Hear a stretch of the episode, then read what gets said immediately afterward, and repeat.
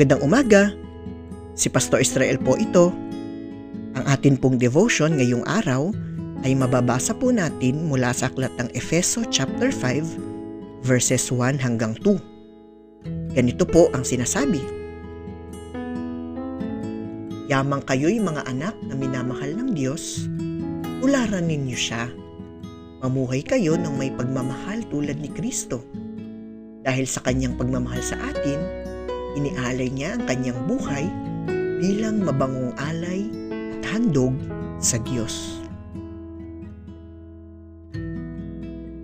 Si Kristo ang perpektong halimbawa na dapat tularan kung paano dapat mamuhay ang isang mananampalataya.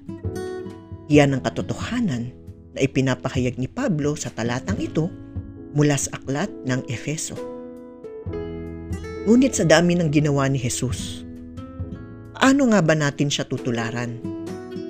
Paano nga ba natin bibigyan ng buod ng dakilang buhay ng ating Panginoong Jesus?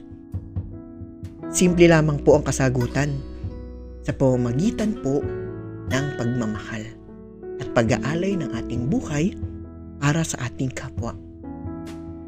Sa lahat ng ating ginagawa at sa lahat ng taong ating nakakasalamuha, tayo nawa ay maging mapagmahal.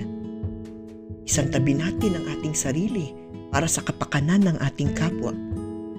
Dahil ito ang halimbawa na ipinakita ni Jesus na nararapat nating tularan.